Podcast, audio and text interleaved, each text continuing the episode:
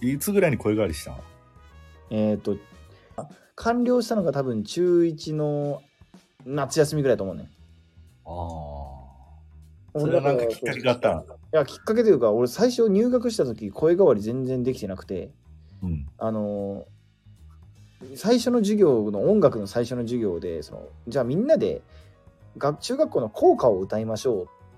っていう授業があったんよ。まあ、まず、そのまあ喉鳴らしというか、そのクラスの声の話な、効果。うん。うん、俺効果原曲聴いて歌ったもん高いな。ソあプれラノ高いで。うん、ミミーシャ、ミーシャ音程やもんな、あれ。そのミーシャ軸で作詞作曲がされててそでもさ、作詞作曲者川端康成みたいなめっちゃおじいちゃんやん。の川め端っちゃおじいちゃんのくせに、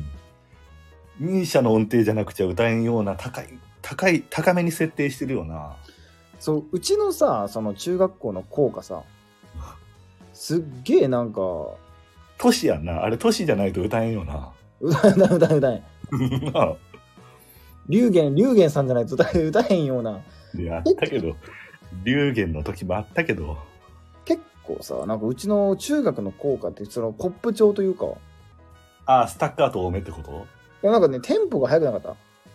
あ、確かにな。うん、うんうん、確かに確かに。じゃんじゃじゃゃんじゃんじゃんじゃじゃんじゃんじゃんみたいなそうなだから大陸型やなな、どちらかというと。その、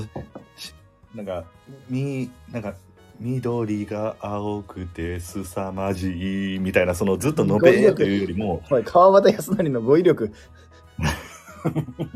でもさ、僕らのやつってなんか、敵が撃ったら頭狙えみたいな感じの言ってるから、最悪やその、安倍亮かあの